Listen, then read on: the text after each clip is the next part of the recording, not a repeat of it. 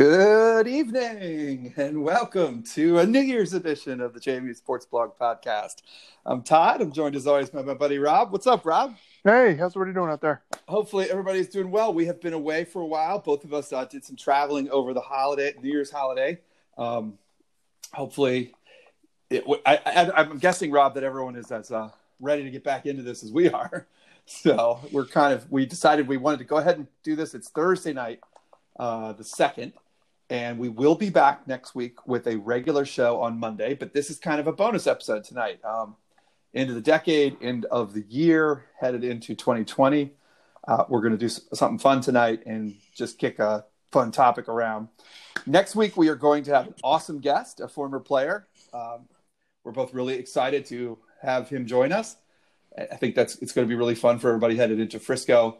Um, we can say it is, can't we? Yeah, we can we say, yeah. It's kind of, yeah, it's a for, former JMU running back and New York Giant, Delvin Joyce. Yes, yes. So Delvin's who's a big contributor to the Charlotte Dukes is going to be joining us next week, and really looking forward to talking with him. He was a contemporary of of mine actually at JMU, and um, it's going to be fun to chat with him a little bit. Uh, he's still I'm real excited. He was he was a good player, and just I, am always curious to get former players' perspectives, like how involved they are, how much paying attention. He clearly is, you know, mm-hmm. a, a, guy who's paying attention to it. But um, I think they've got such a unique perspective, particularly somebody like him who was there, you know, when when the team was very good, but not quite at the levels. Like I wonder if he, he or any of his teammates could have ever dreamt of of JMU football becoming this big you know, and how much yeah. and how much pride they take in it as well. Sure, he was there just a few years before the first title. Yeah, um, he was still playing in the NFL when they won the first title. Mm-hmm. So, um, it, will be fun to talk to him about all of that. I, I, definitely think that's a. It's going to be fun to talk to Delvin. Yeah, I'm really week. really excited about it. Yeah, and I know you'll get to ask some Giants questions as well. I'll, so, I'll stay away from that. You know, we'll keep it on JMU. Right. But oh, he was he was a, a very good special teamer though for for extremely for uh, the Giants. Yeah, he was really good. Yeah, so that will be fun next week. Um, as always, tonight we are brought to you by Pale Fire Brewing in Harrisonburg, Virginia. You can go by the tap room anytime. I went by myself this past week, Rob. Um, Monday when it was way too cold or too warm to ski down in down in the valley.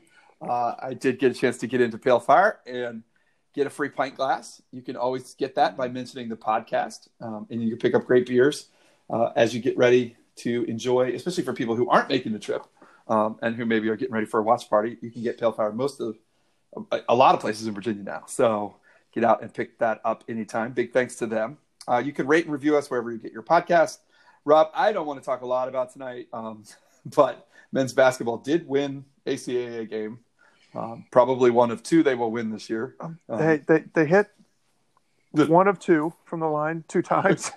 you know, in the last couple of minutes. UNCW really came storming back. It was a little dicey there. I, think most mm-hmm. JMU fans were bracing for the inevitable run that mm-hmm. UNC was about to make, and they made it, including knocking down all three from the stripe after being fouled on a three, pulled within two. Then I think part, Matt Lewis had a very big shot, like okay. kind of a teardrop one to go mm-hmm. up either four or six. Then Deshon Parker went to the line, hit one of two, and Banks hit one of two, and UNCW missed their shot at the line. So it was not pretty by uh-huh. any stretch of the imagination. There were some moments. You see, JMU is very athletic, the, the freshman mm-hmm. class particularly. Um, but man, they, they just it's it's really scary how badly they struggle to close out games. Now they are winning, so we should give them some credit. Or they right. won. They're not. They won. They won. They, a game. they won a game. Yes. Um, so they held on, and they held on on the road, and it's a league game, and yada yada yada. You know, at the end of the season, there's no style points. But man, they can give away a lead like nobody's business. Yeah, so. yeah. We had a uh, we had a JMUSB correspondent in the arena tonight, uh, mm-hmm. uh, texting us um, live updates from the game, and by halftime, he was very clear. The only video he sent was of the frisbee catching dogs. frisbee dogs. He said, "This is by far more entertaining than these two awful teams." Yeah, so um, it's hard to argue with that. Very hard to argue with that. Uh, but we'll see. We'll see what happens. They got to win. Uh, they will not go winless in the CAA. I did that laugh tonight, Rob. I don't know if you saw. I did write back to our Jerry Beach from Hofstra, who does a little CAA oh, I saw preseason that. poll, and he had asked us for our for our thoughts, and I said, um, "Well, tenth place JMU, eleventh place UNC Wilmington," because I knew who would be at the bottom, and then I said, I was joking when I said Hofstra, who's pretty much the conference favorite. I was like, they're going to come in second, and it'll be miserable because they're going to come in second to William and Mary, who will finally make it, and Samantha Hughes will get a win, and we'll all look like idiots, uh, which will only make it worse for William, for Yeah. all of us, right? That the one year they finally get in, and sure enough, William and Mary destroyed Hofstra tonight. At Um, Hofstra. At, up up on the island, yeah. I mean, they won by twenty seven or something. Yeah, it was a beat What- down. So William Mary's height and length is just going to be tough to contend with. Uh, yeah, and as long as they keep shooting the ball, I Yeah. mean, there aren't many teams in this conference that shoot. And So- I don't know who's going to guard Nathan Knight.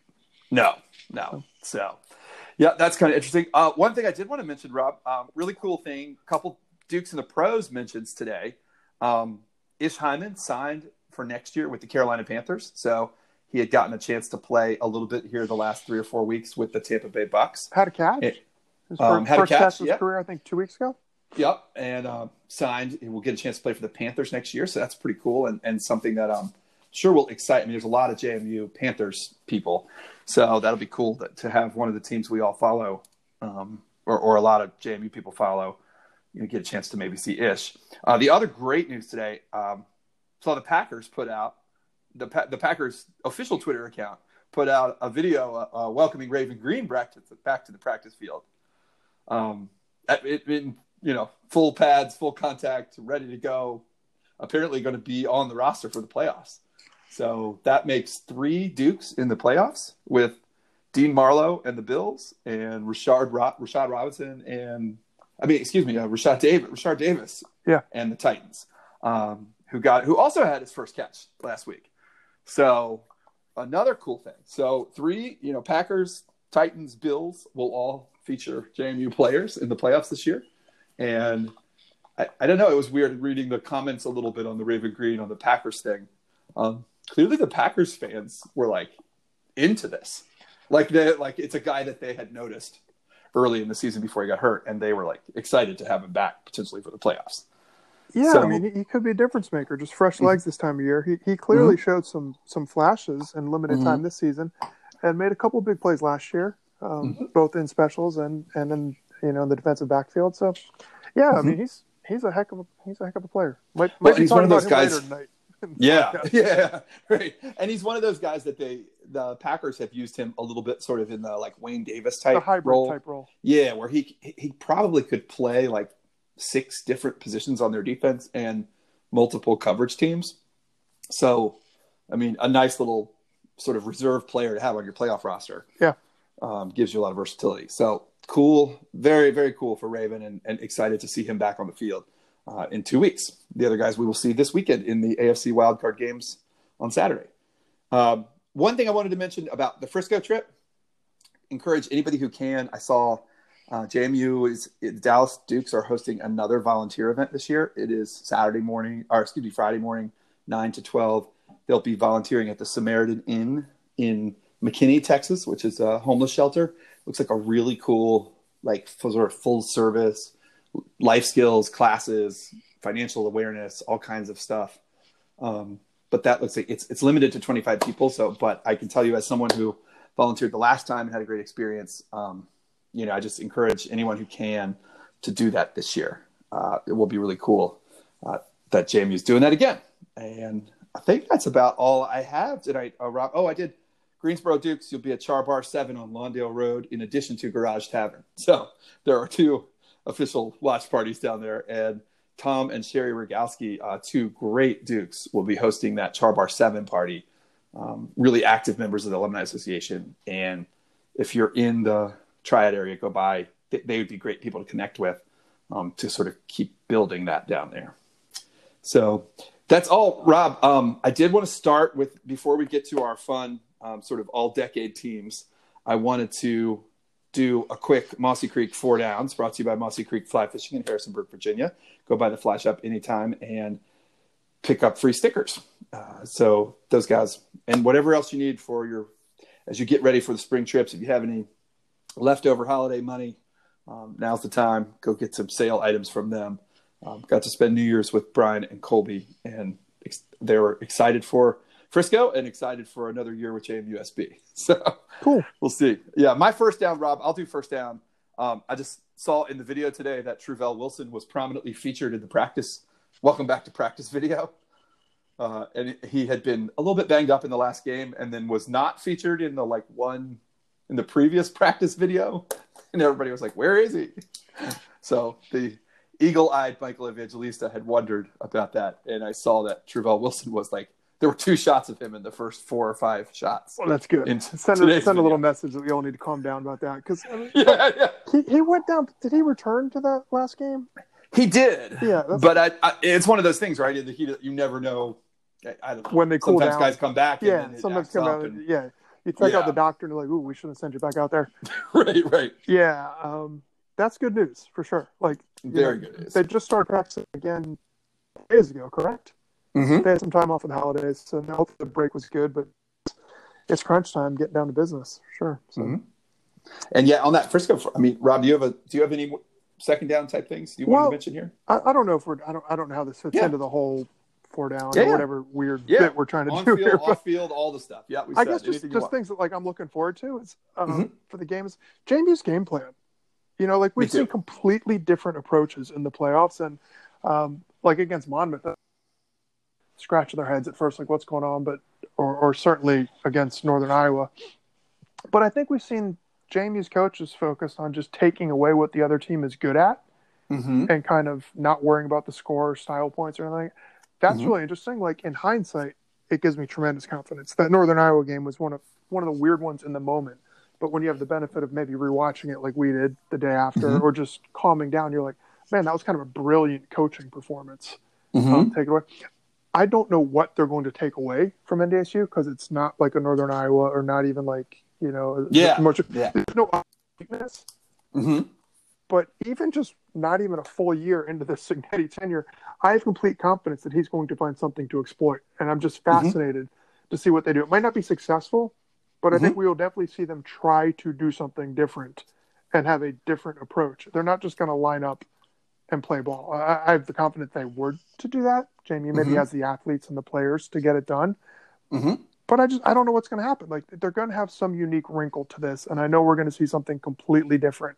And Mm-hmm. the fan in me is kind of curious to see how it works out, just from a, a fun perspective, but also kind of the X's and O's person thinks it's just Mhm. it's cool. Like I don't know, taking nothing away from any of the previous coaches. You know, Houston and Mhm. Trot definitely had their things with the defense, but I think Cignetti can put together better game plans than we've seen in the past couple of years. Um, that was one thing I always thought Mickey was fantastic at. Um, there were some other things lacking, but like you always see, Mickey's teams Yeah. always came ready to play. Yeah, we'll talk about some Mickey stuff later. Yeah. Today. So I don't know. Yeah. That just kind of like when I look at it, I was trying to take a look at the name and be like, man, are there individual matchups? And it's not necessarily individual matchups, more than just like, I guess the coaching matchups. Like who's going to come up Mhm. with a better game plan? Because neither one of these teams has obvious weaknesses. So No. it's going to take some sort of twist, or um, unless we just want to be generic and say, oh, it's going to come down to turnovers or a couple key plays. Yeah, it Mhm. probably will. But I just and the coaches come up with and how they try to attack or exploit NDSU. Yeah, I think that's a great point. I also think it's going to be funny to see both of these teams are really stubborn about wanting to run the ball. Yeah. You know, and just determined and and part of it is it's not just successfully running the ball in the first half. It's I think both coaches and both programs believe that running the ball consistently in the first half allows you to be more successful later in the game in whatever you want to do. Just and they by and they both have Yeah. confidences in their defenses to stick it out. It, it's To- not like right. it, they don't feel like it's giving away a possession.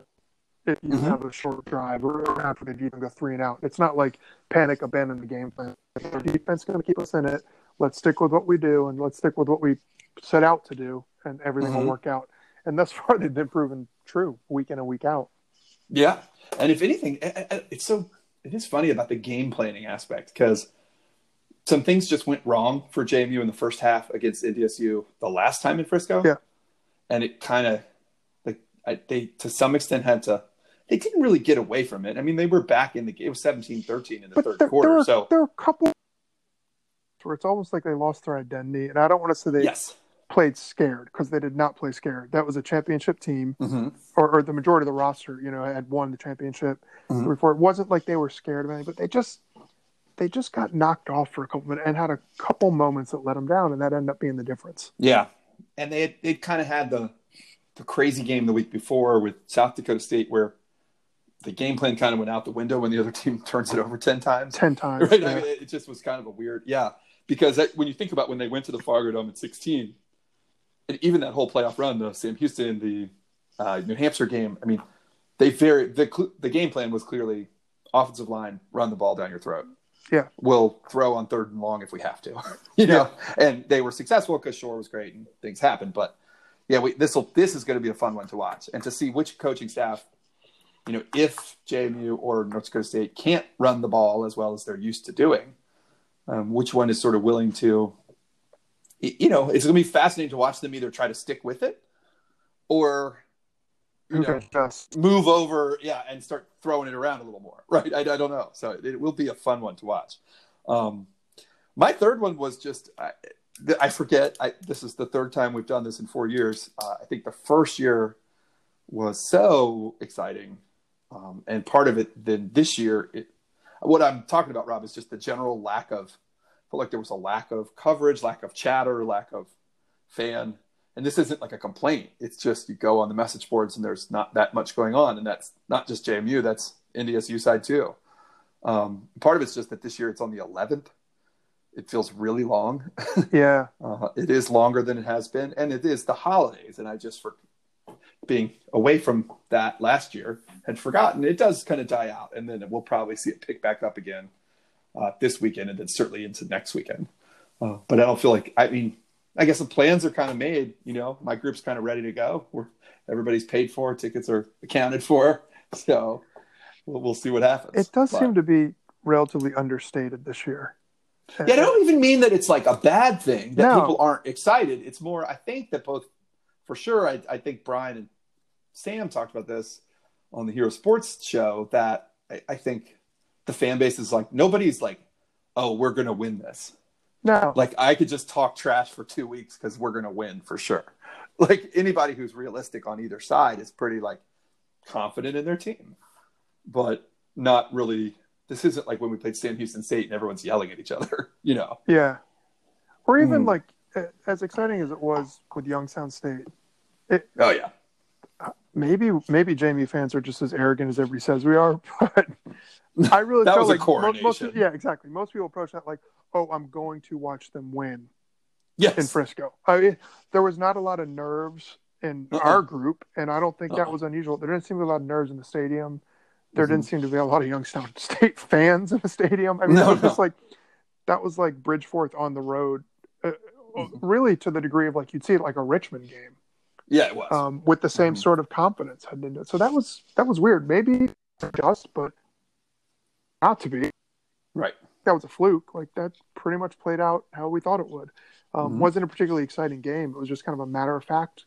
Hey, yeah, they're winning. Let's go. Mhm. Where's the confetti? So yeah, this time it's just a little bit different, and we haven't seen a lot of the the trash talking from North Dakota State either. So No, no. That's what I I mean. know. It's been It's quiet. So yeah, I'm sure really we'll see it again next week. I hope so. Um, Yeah, I'm sure things will it. pick up.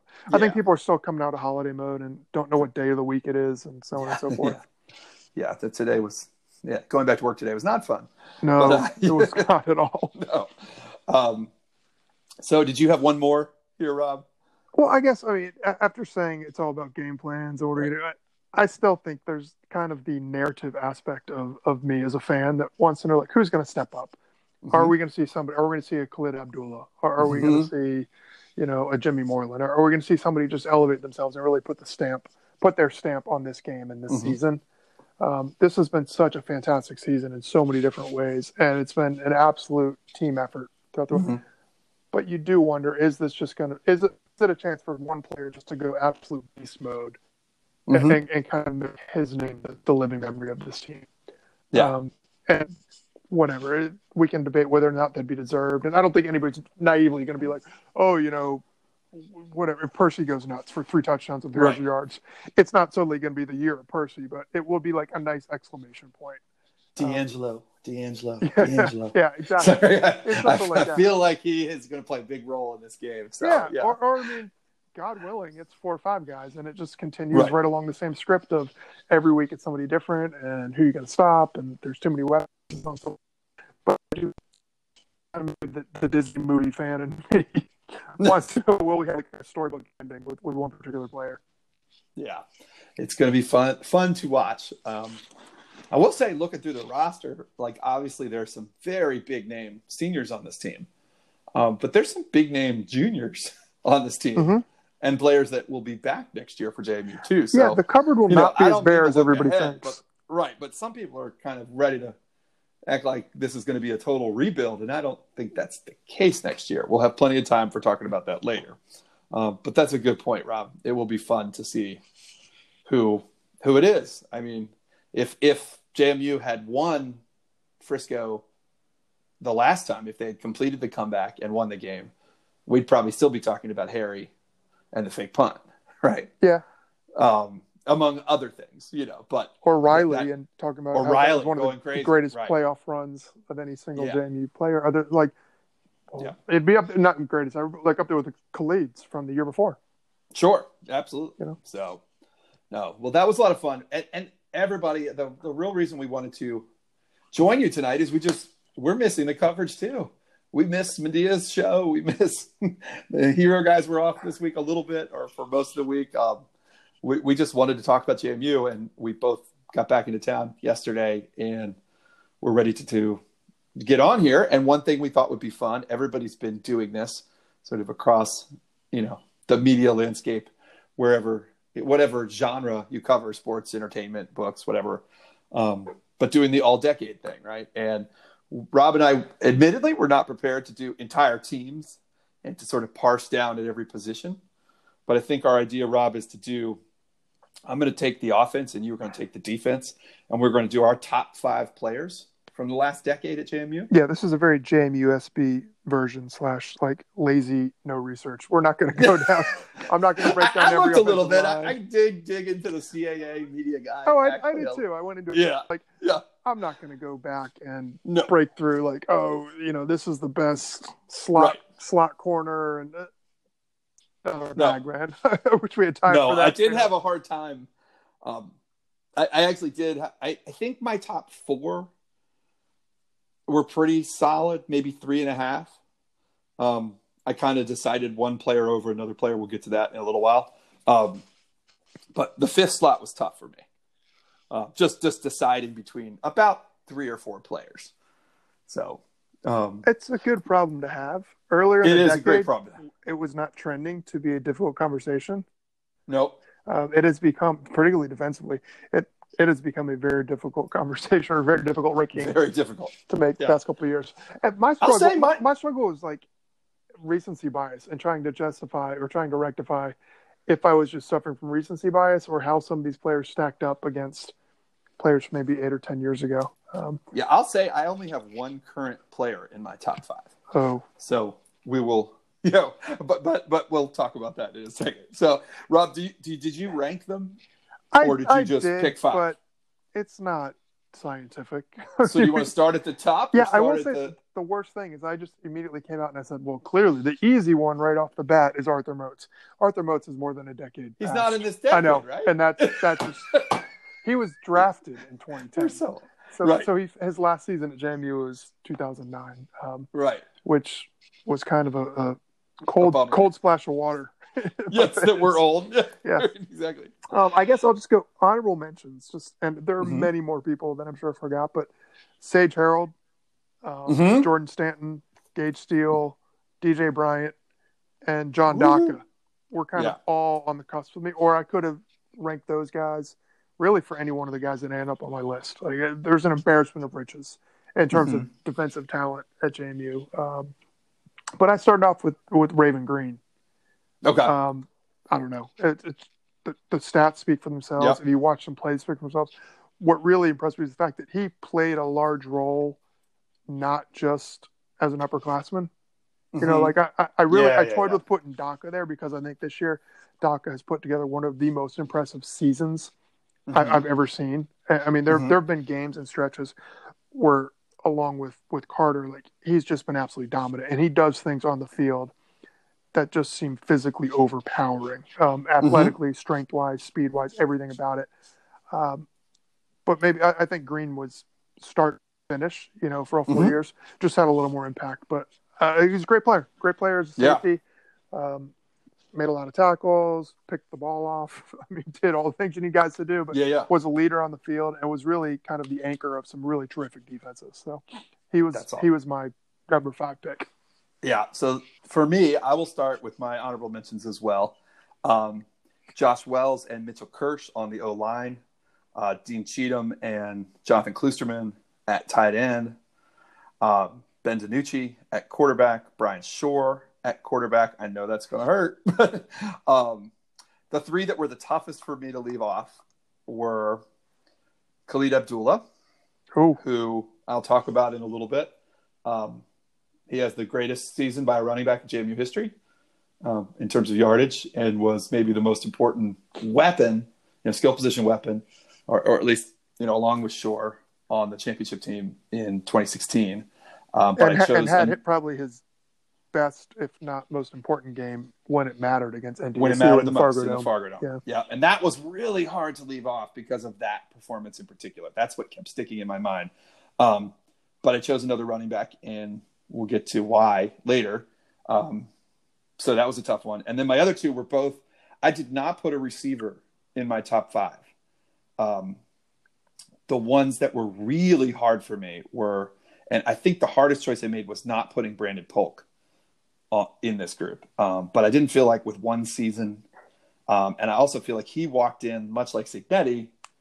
You know, he walked into a situation where he's got a veteran quarterback and Riley Stapleton on the other side, and um, And don't not, only that, but I, Yeah. I think with the benefit of hindsight, Riley's suspension also gave him a chance to kind of yeah, get going, get going and, and Yeah. build some real kind of poise and um, chemistry Yeah. with DiNucci. Yeah. Like it, it kind of set it up. That's taking nothing away from the fact that he's had one of the single best, if not the single best, seasons for a season. JMU Yeah, he's going to probably break Yeah. the single season receiving record. Um, in the he could break that in the title game fairly easily, I think. well, that was my um, kind of thing with Daka. Like Daka's dominant this year, but Raven Greene Yeah. was basically a three-year starter Mm-hmm. and even started a handful of games his freshman year. Right. And then the other guy for me was another receiver, Daniel Brown, um, who was the first four years of the decade, um, who's still playing in the NFL, uh, who was really, you know, he was Riley before Riley. Yeah. And he, he was doing it on a team where he was really, at times, the only weapon on the outside uh, for a team that might throw 20 times a game. Yeah. you know, and so um, he was eno- both of those guys. But I don't think there's a receiver when you're really talking about a top five. To me, um, I put three linemen in my top five, and my number five was Aaron Stinnie. Okay. I, I think when you Yeah. talk about this group um, and what JM, what this decade has meant to JMU football, the biggest difference from this team to what they were in the late Matthews era was they got back to being a meathead team on the line, Mhm. and they've been the one team that's been willing to go, you know, nose to nose with NDSU at the line of scrimmage, and the one guy from the teams, you know, to me, Stinnie was the best of the line, you know, was the best lineman on the 16, 17 teams. You know, I think there's there's probably an argument for Kirsch in 16, but Stinnie was a huge glue member of that team, and then clearly the leader in 17. And um, you know, he's getting a chance right now in the league, uh, but he was my number five. Yeah, no, that's that's a good pick. Because Mhm. you talk about the offense, and it's very easy just to kind of group Yeah. offensive line play. But to call it an individual guy like Stinnie, who really did kind of anchor that side of the line Yeah. um, for a couple like outstanding running teams, and Mhm. the pass protection as well. Yeah, particularly. yeah. So that's a great pick. It's a great pick. Um, my number four is Dean Marlowe. Yeah. And this guy was a personal favorite of mine. I, I love Mhm. watching him play. I'll, I'll go out and just declare it right now. Probably JMU's best ever recruit from Queens. I think it's safe to say he took, took the title over over any other one they've had. Um, again, a guy who was like a four year starter. I think redshirted, but then started as a redshirt uh, freshman. Was like all CAA. I think four teams, various degrees. Like maybe not first team, but um, somebody can double check me on this. But I think he was all conference all four years, all American. Uh, his senior year finished like 12 picks, which at the time seemed like a huge number um, that other people not get to. Kind of switch positions. Remember his senior year? And Yeah, was- he yeah. did it clearly for the team, but also I think um, to kind of showcase what he could do in the NFL. so he could come up the line and guard people a lot of senior year, but really good in that safety position. Big Mhm. hitter, played kind of that hybrid role at times, could come up and stop the run. Um, really just a dominant defensive player for all four years. And really, the, he was the in the vanguard. He was the the earliest victim of the average CAA refs. Oh my God. Incredible gosh, focus targeting. on targeting. Yeah, right? it, it was it was really frustrating with him because the guy was just a big hitter, and he was a big hitter in Yeah. you know shoulder first type of ways. But it was when they first started to to draw attention to that stuff, and I, I thought he got singled out, but maybe that was just Yeah. my purple glasses I was watching with.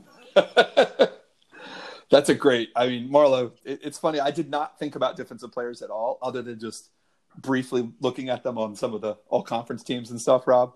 So it's fun to hear you talk about these guys because, yeah, those are some good memories for sure. Oh yeah, he was he was awesome. Yeah, uh, unbelievable, and we'll be in the playoffs this weekend. Yeah, So yeah, so uh, my number four is my only current player uh, is Liam Fornadel. Um, so I said I put three linemen on here, and this is one of those, another second of those three. Uh, to me, you know, Fornadel played in 16. Wait, no, now I'm confused. No, he played, played in 17, 17. right? Was fantastic last year. Um, did nothing last year to, you know, I, I mean, he's not at fault for JMU throwing or turning the ball over eight billion times in their losses or anything. you know, um, he was a huge recruit at that position. I mean, has been a very out of I Don think- Bosco. Bosco yeah, right? real. And and they got another guy coming in from Don Bosco next year. Like they, I- just feel like JMU, that was signaling that this is the kind of kid they're looking for. And to me, you know, getting Fornadel and then him turning out to be everything we thought he would be, um, has been the real signal that JMU has reached that real upper upper echelon. You know, you just you don't get big time lineman recruits at FCS very often.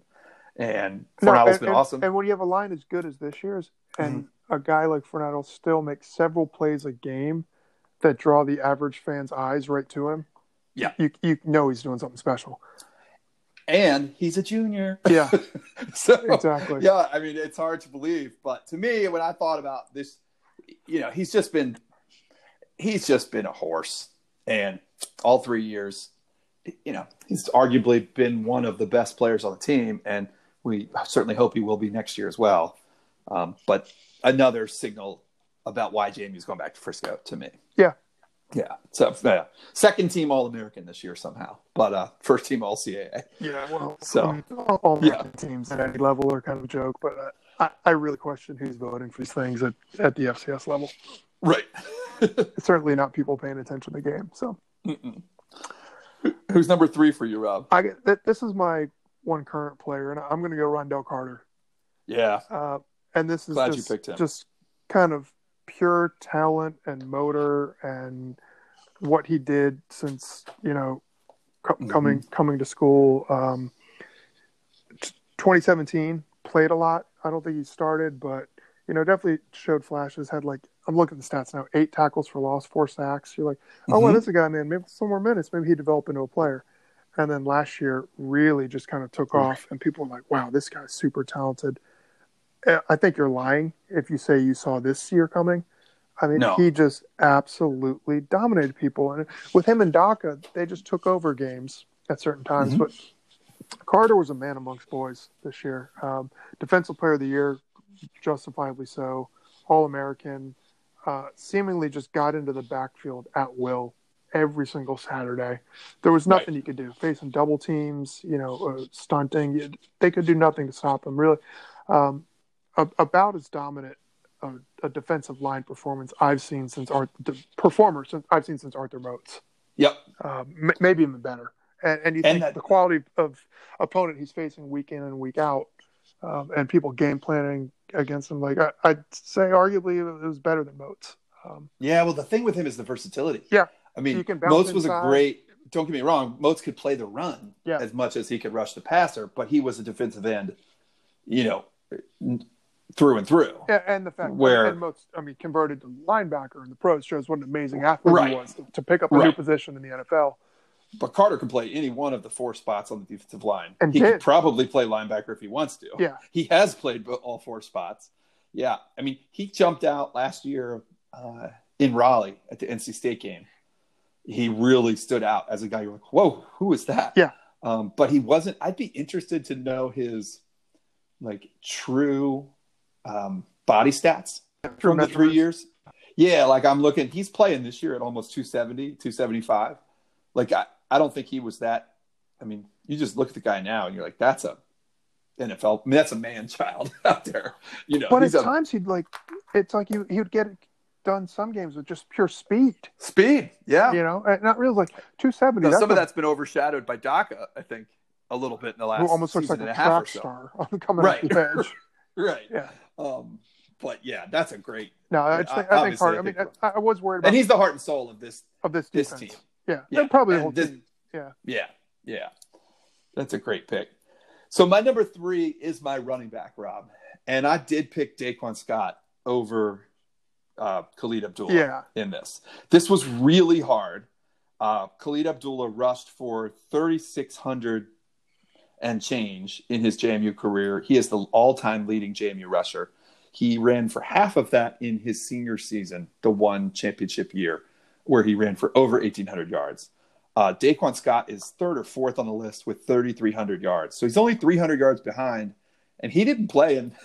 He didn't play in many play. I don't know if he played like he didn't have a run. It was, like wasn't the Khalid did. glory years. Right. So he doesn't have these extra games that Khalid did.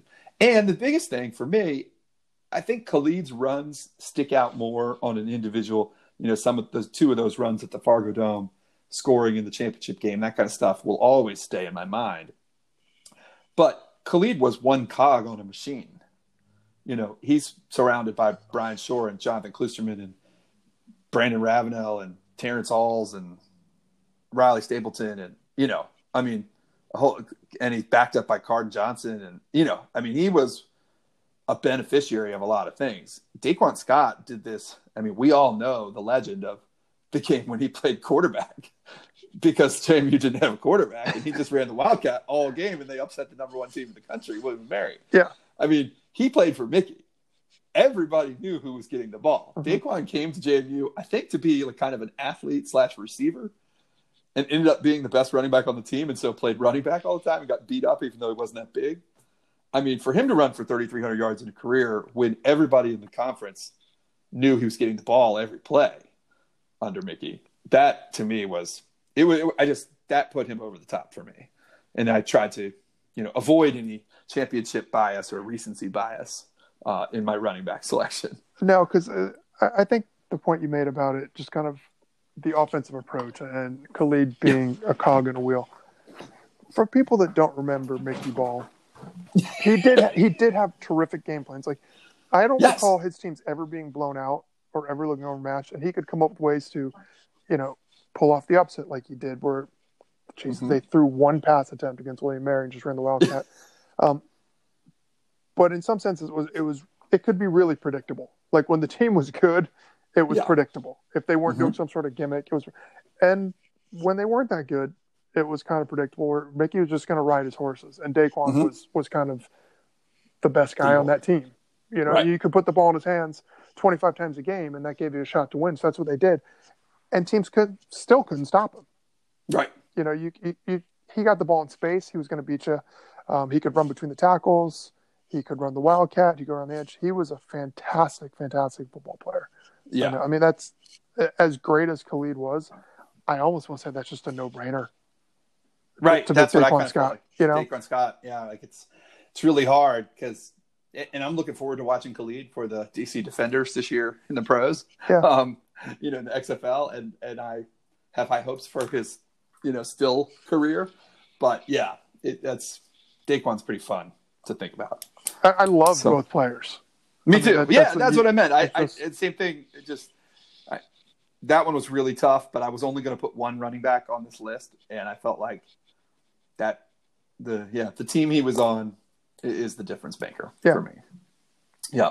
So about you at number two, Rob? We're getting up to the top here. Get him top. Um, I guess you at this point it's all kind of gravy and you can just quibble, but I, I got to go Stephon Robertson. Yes, I was hoping you'd pick him. You know, I, again, I, I'm. It's a kind of a theme here, but I'm looking for people that get JV'd over all four years versus just kind of one shot shot, you know, uh, moonshot or you know Mhm. catch. He was amazing from the moment he stepped on the field. Four year starter, won the Dudley Award as a senior, was just an absolute tackling machine. Um, I, I think his senior year he had. Let me look it up. I think he had like 140 tackles, or some Yeah. just ungodly number. Um, yeah, 141 tackles, 17 for a loss, five sacks, 52 solos. CAA Defensive Player of the Year, his junior and senior year. I was gonna say he was three time first team, or no, he was third team. What was he? Third, He was, uh, yeah, third team his sophomore year, right? I think No. so. His freshman year, I think he led First team no, three time first team CA, all CAA player. Yeah, 11, 12, and 13, right? yeah, I- Yeah. The guy was Yeah. he was so good. Yeah. Um, just had a motor like you wouldn't believe. Mm-hmm. And I don't know, beat out Taylor Heinicke, who was a, we can talk about ODU football and blah blah blah. Did they do the right thing? Heinicke was an amazing college football player. Mm-hmm. Um, beat, was beat also involved his freshman year in the tech game. yeah, very big. But like, yeah, yeah. you know, won, won that Dudley Award over Logan Thomas, who was very Uh-huh. good. Taylor Heinicke, you know, who had an outstanding year. The guy was Yeah. just so much fun to watch. And when they talk about like side sideline to sideline players, Mhm. I think it's Stephon Robertson. Like he was just going to get to to the ball carrier. Like I don't know if you, do you you've seen Remember the Titans Yeah, yeah. when they showed that thing where they showed like the cheesy like Gettysburg scene where they're going back and forth and like. Bertier guys are going end to end and they're making Yeah. these like ridiculous plays. So you got guys coming like the weak side linebackers coming out and tackling a guy on the edge. You're like, that doesn't happen in football. That happened with Stephon Robertson. Like Yeah. routinely. He would come from 20 yards away and chase a guy down and then knock his socks off, you know. Mhm. Um, just just an outstanding, outstanding football player. And I think if he was a little bit bigger, he'd be playing in the league to this day. Yeah, he was third team as a freshman, first team sophomore, junior, and senior. Yeah. Dudley Award senior year. Uh, yeah, was involved in one of those forced fumbles in the Tech win his freshman year. Yeah, just an unbelievable contributor. Didn't he lead the team in tackles, freshman? I think he may have. Yeah, I mean, he just came on the scene. It was just, it was, Yeah. it was like watching LeVar Arrington kind of. yeah, it was unbelievable. speech with raw talent. But Mm-hmm. Cool. So my number two is the one transfer I put on the list. Um, we talked about you know wanting to see a guy over the course of a career, uh, but the two years Vad Lee put together yeah, is a game you know is a program changing two years. Um, he's a program changing player, uh, a guy who. and- And there's, I don't know anybody who doesn't have anything but the best things to say about him as a person yeah, um, off the field as well. And with all some of the craziness of that time, um, it was hard for, you know, again, thought about Schor, thought about DiNucci, um, but just in terms of pure, you know, two years of raw talent, that was unbelievable to watch. And I went back and looked at that win at SMU in Dallas. He had two. He's the, is the single greatest rushing performance by a JMU player ever from the quarterback. He had 276 yards rushing that night in Dallas. Uh, he had 565 yards of total offense by himself in that game um, when JMU beat uh, FBS SMU uh, down there in Dallas. That including the game-winning drive. including the game-winning drive. And I, and I have to say, I feel like that game, um, it was that was the game that kind of lit the fire a little bit. I felt like uh, in terms of what we would see, what we've seen since then, everything since then, and just really, really unbelievable production. Um, I think there's a good case, like I said, there's a good case to be made for Schor. Uh, if we all, if it goes the way we all hope next week, there could even be a decent case to be made for DiNucci. Um, but talent wise, that's really, really tough to beat. Um, Yeah, and if you remember that SMU game you're talking about, he led a game-winning drive. I think SMU scored like two minutes to go. And again, you talk about an entire fan base kind of being of one mind. Most Mhm. people were like, I think it was two minutes and eight seconds. it was, like- yep. And I go back and check the Twitter. I, I guarantee you, we tweeted Guarantee something we like said. we said that's a lot of time for Vad Lee. And everybody's like, yeah, that is. That's that's probably you know he- he'll score with 40 happen. seconds left, and he made a couple plays on that drive where um, Yep. it wasn't like he had blazing speed, but he had kind of getaway speed. If Yeah. that makes any sense, like Mhm. he enough to get by get to the edge and then take off. He could accelerate Mm-hmm. up. He could throw and run. He could cut. He could buy time. Uh, and when you talk about guys who just leadership, where you can tell people rally around him, that was him. Mm-hmm. As you mentioned, nobody's got a bad thing to say about him, and it just he took ownership of that team three or four weeks into that season, his junior year, and Mm-hmm. really never gave it up. And then I, I think he also deserves a lot of credit, um, and so does Schor. But the way that I thought he handled himself when he kind of turned it over to Schor and how, how confident he was, even though that season ended abruptly in the playoffs. Um, Yeah, yeah. it just I thought he handled himself very well after the injury. Uh, you know, still was kind of a presence on the team.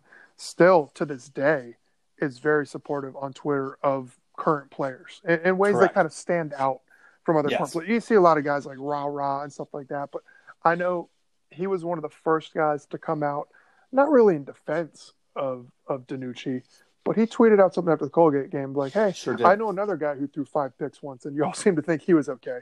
And he was talking Yep. about himself. You know, like he, Mhm. he just I don't know, he was an easy guy to root for and a really fun guy to root for. Just a tremendous football player. Um, yeah.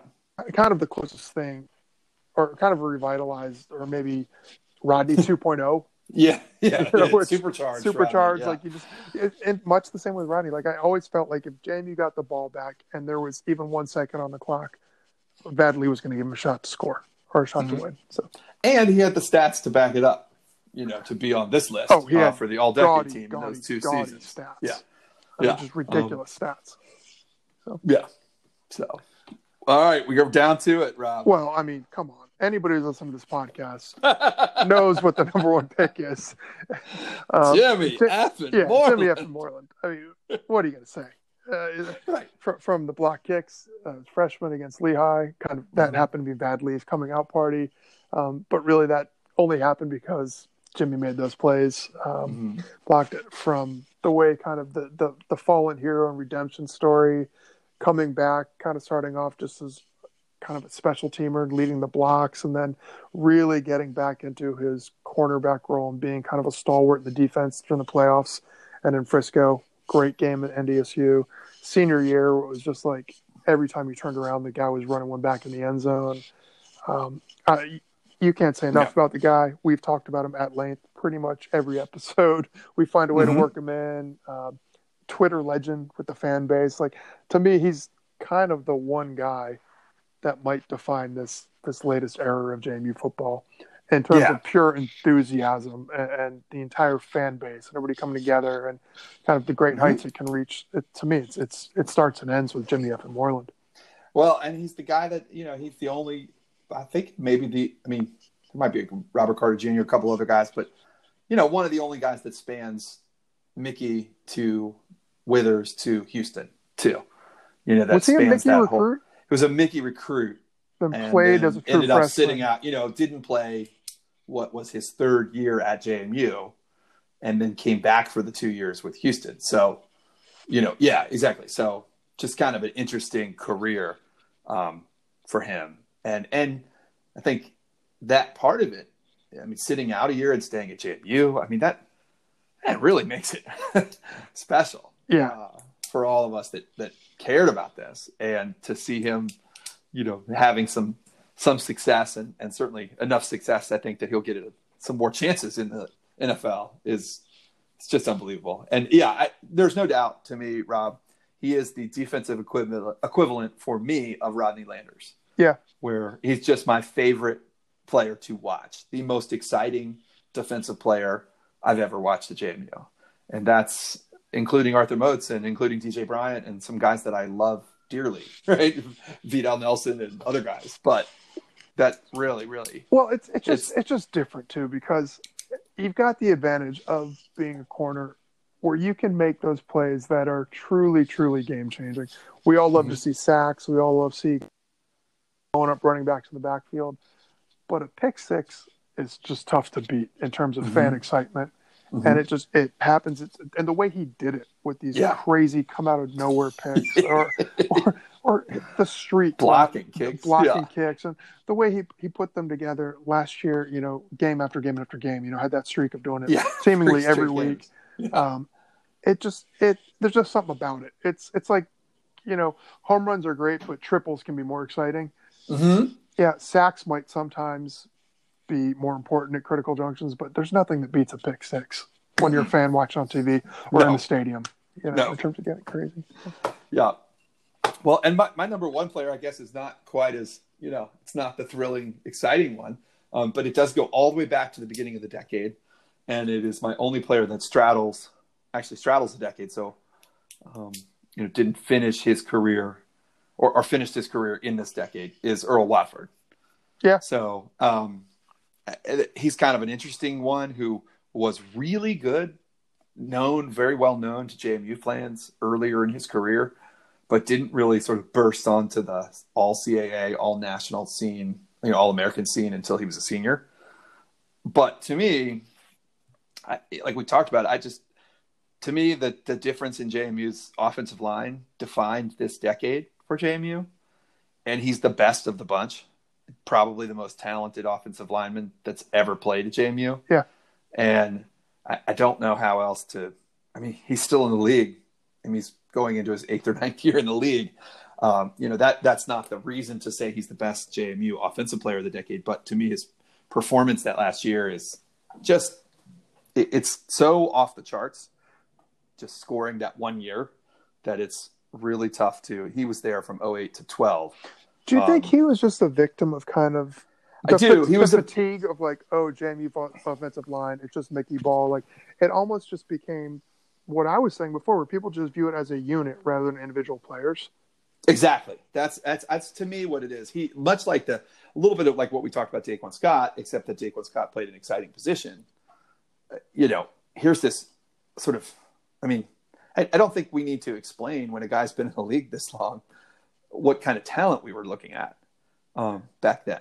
That's just an unbelievable athlete. Well, and the reason why he's know. been in the league so long is, uh, like we were saying about Carter on the defensive side. Yeah. Watford can Plays. play multiple positions. Yeah, plays Uh, guard and tackle. yeah. Um, fills in everywhere. You know, has started, has come off the bench, but is generally available. Is just a really big guy who's a really good athlete. Yeah. and But that just versatility will, will keep you on rosters, you know. And, Yeah. and the versatility comes from technique and strength, Yes. and and he had that in college, and it really Right. was something to see. But those were some terrific lines, and I just wonder if because they were such terrific lines, and they were kind of the dominant aspect of JMU, and it was Mickey right up front. Was that, that's all they were going to do? We're going to beat Mm-hmm. Well- offensive line. Yeah, well, and it's funny because like what you said, Rob, about going back and thinking about Moats. I went my favorite JMU offensive lineman is probably Terrence Apted, Mhm. but he's from the previous decade. Yeah. you know, and and so I was thinking about it, is kind of you get lost in the shuffle of these great players. Um, certainly hope to see guys like Stinnie and Fornadel. I mean, Stinnie's getting his chance. Fornadel will probably get his chance if he can stay healthy. Uh, just uh, that to me, Watford. I mean, I put Watford, Fornadel, and Stinnie all on this top five, with you know Josh Wells and Mitchell Kirsch in the sort of honorable mention category. That's the position group. I mean, for all the Bryan Schors and all the love uh, that we give to some of the other position groups, to me, that's the reason JMU won the title and is going back to Frisco for the second time this decade. And that was kind of started for me with Watford. I This think decade. that's the first statement. Yeah. So that was really fun, Rob. I it was hard. I, I like we said, I I didn't want to leave Khalid or Polk or Brown off the list, but man, what a fun! I mean, it was- everybody could disagree with us and yell at us about this, and that's fine. We Well, I kind of hope they those- do. I mean, Yeah, that, that's all- the fun in things like this. Is everybody's got Mhm. their own opinion.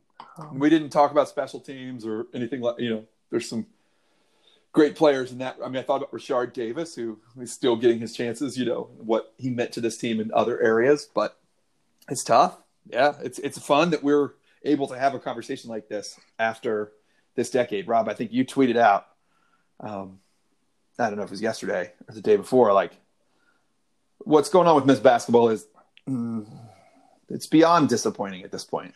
oh, It shit. that was Shane Metlin's tweet that I retweeted. Shane's tweet. Oh my right. gosh, what a great poll! Hey, Yeah. hey, check it out. He tweeted something great. First of all, come on, Chapman, terrific writer, covers the team, really knows his stuff, and he's got a fun style of writing too. Big music Mhm. fan, works that in. Really kind of dug deep and found out that you know when you you look at the CAA as a whole, and a lot of the other CAA basketball fans kind of turn their nose up at JMU and act like JMU is dragging the league down and Well, they're certainly not playing up to the potential or where we want them to for men's basketball. But you could make an argument that JMU is the, kind of the class of the CAA Yeah. overall, um, not just football. Think- what do you say? Five or six sports that JMU is the they're last, the last postseason win. CAA team to have a win in the NCAA tournament. Not to mention the fact that they've got multiple national championships, and Yep. you know, men's hoops is actually JMU was the last Yeah, team to win yeah, games. the LIU Brooklyn game Yeah. is actually the last NCAA tournament win and pe- for a CAA people team. can say, "Oh, oh, that's only a plane." Well, it still paid a full share. So, so J- JMU is the one team that has kicked in money to every other team's coffers. Uh, Right. Yeah, it's really it's crazy when you look at it in terms of like what women's lacrosse has done, lacrosse, and softball, women's softball, basketball, volleyball, men's women's basketball. basketball, Yeah, um, men, men's soccer making the run. The Yeah. football, Oh, yeah. obviously, lacrosse. It's it's really crazy how successful tennis winning the save, Yeah. finally knocking off William and Mary. Um, Mhm. It's really staggering how well the athletic program has done overall, and that's really just a credit to Jeff Bourne and the entire administration, who from day one has said, you know, football kind of steers the ship, but they want to be successful in all the sports, and JMU has done it over the past ten years. yeah, and it's it is crazy to think about. You look around, and most none of our none nobody else in the conference has been able to do what JMU has pulled off this decade in terms of advancing their facilities, advancing the resources around the programs. You know, the Duke's lead, the sort of academic and civic support that they give to their student athletes is in it's just in a whole nother level than anybody else in the conference. And really anybody else who's playing fcs football. I mean i don't mean to make this about football because i think jmu aspires to be nationally competitive in sports that don't that aren't football. And has been. Yeah i mean just softball and lacrosse alone to me it, it's staggering what jmu's been able to put together this decade. And not just um, you know th- we know field hockey when we were in when you were in school rob. I mean they've had their runs right but men's basketball had their run in the 80s but the sort of across the board yeah that across the board of success is incredible so And the facilities are interesting because, like, the combo, whatever, or the Union Bank and. Trust Center, I don't know what to think. Part of me is super, super excited, and part of me is terrified. Like, what's going to happen if, right now, if we right, right now, the only way you can describe JMU men's basketball fandom is apathy. yeah Nobody cares. I mean, Right. I, I tweet during these games, and I get three or four responses, and it's whatever. I'm not saying it's weird. Something like "go ball hit line" during football, and we'll get 50 retweets right and, and then people have so hey, you can do whatever you want. There are just orders of magnitude difference. People paying attention. You tweet during a women's basketball game, and you get more interaction than you do from a men's basketball game. That's mm-hmm. awesome for women's hoop, but like people just do not care about men's hoops right now.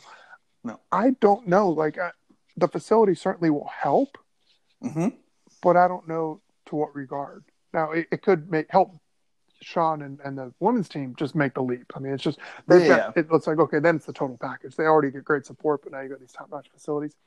Mhm. I guess it'll help hoops, but it certainly helped football.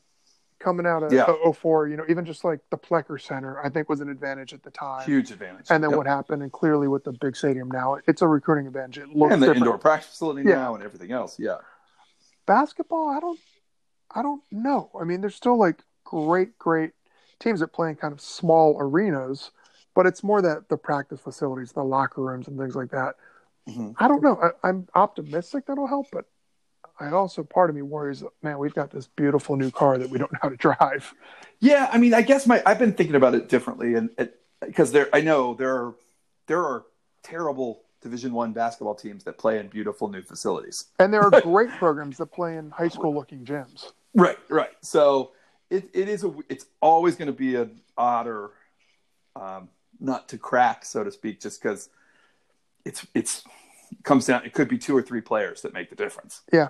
Right. I mean, football you have to build that infrastructure. JMU women's lacrosse a couple years ago, it you know they beat the national player of the year to win the thing. yeah Right. I mean, it's not one player that makes the difference. It's building the program uh, um, in the bigger team sports.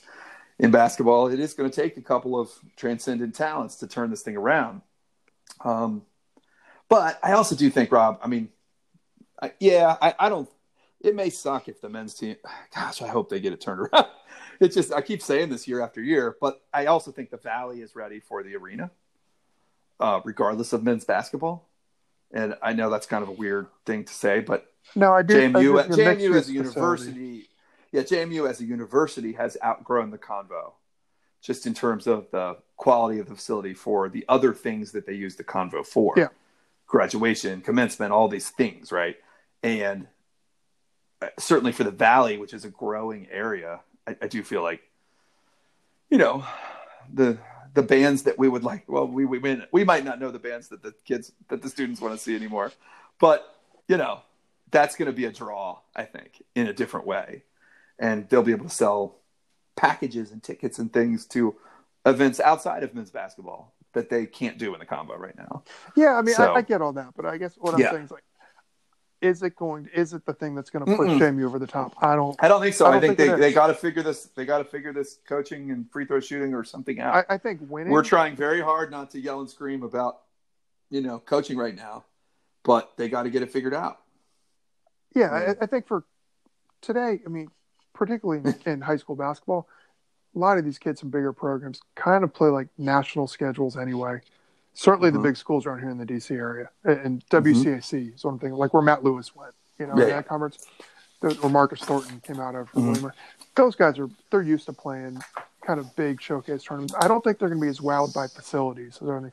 I, I think they're kind of drawn to the opportunity to play in the tournament and the Mhm. opportunity to, to play on TV.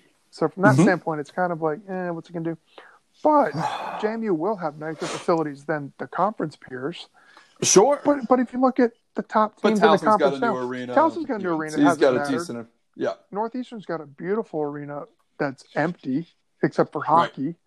right. Um, Well, it's ancient, but yeah, it's yeah, ancient, but but, like, UNC but, but it's like nice- UNCW has a nice arena. Yeah, Yeah. like, yeah, I mean, the, the new. I mean, the Convo is better than Drexel's gym already. you know, the, the Convo is better than Delaware's crap. Like our facility. I don't know. I just. I, I think it's a plus, but I don't think it's like football. I think it's different than bringing a recruit out there for football and showing them Bridgeforth and showing them, you know, next year, the year after, showing them the indoor practice facility where it's like, whoa, this just stands above this, a whole nother level, a total package. I don't think Mhm. it's the same thing for basketball. So I don't think we're going to see this huge bump. Maybe that some people think it's not going to be like, ooh, Convo. Now all of a sudden, five star recruits are lining up. right, right. No, You know, it's no, it's not. But it can't hurt. No. And- it- the the Yeah. big thing is maybe you get lucky and more alums say, you know, I'm going to go check it out at least one game next year. And Mhm. if they happen to win a couple of those games, maybe you start to slowly build from there.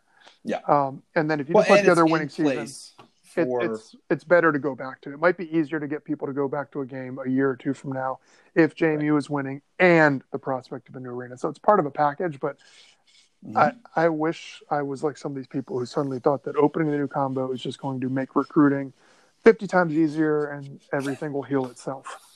no, That but it will happen. it will be in place for whoever the coach is, whether that's Coach Rowe or his successors. Yeah. Um, you know that that that are that do get the players in that are ready to win and are able to push them over the top, and you know it will help them sustain any kind of momentum they are eventually able to build Yeah, that's true. in a way that they haven't been able to previously. So, And the Convo sucks. Let's be honest. I mean, we love the Convo. Oh but yeah, but, it's terrible. but it's terrible. I mean, there, Yeah. there's just it's it's just a Yeah. weird, weird. I, I'd rather play in one of those weird high school gym things.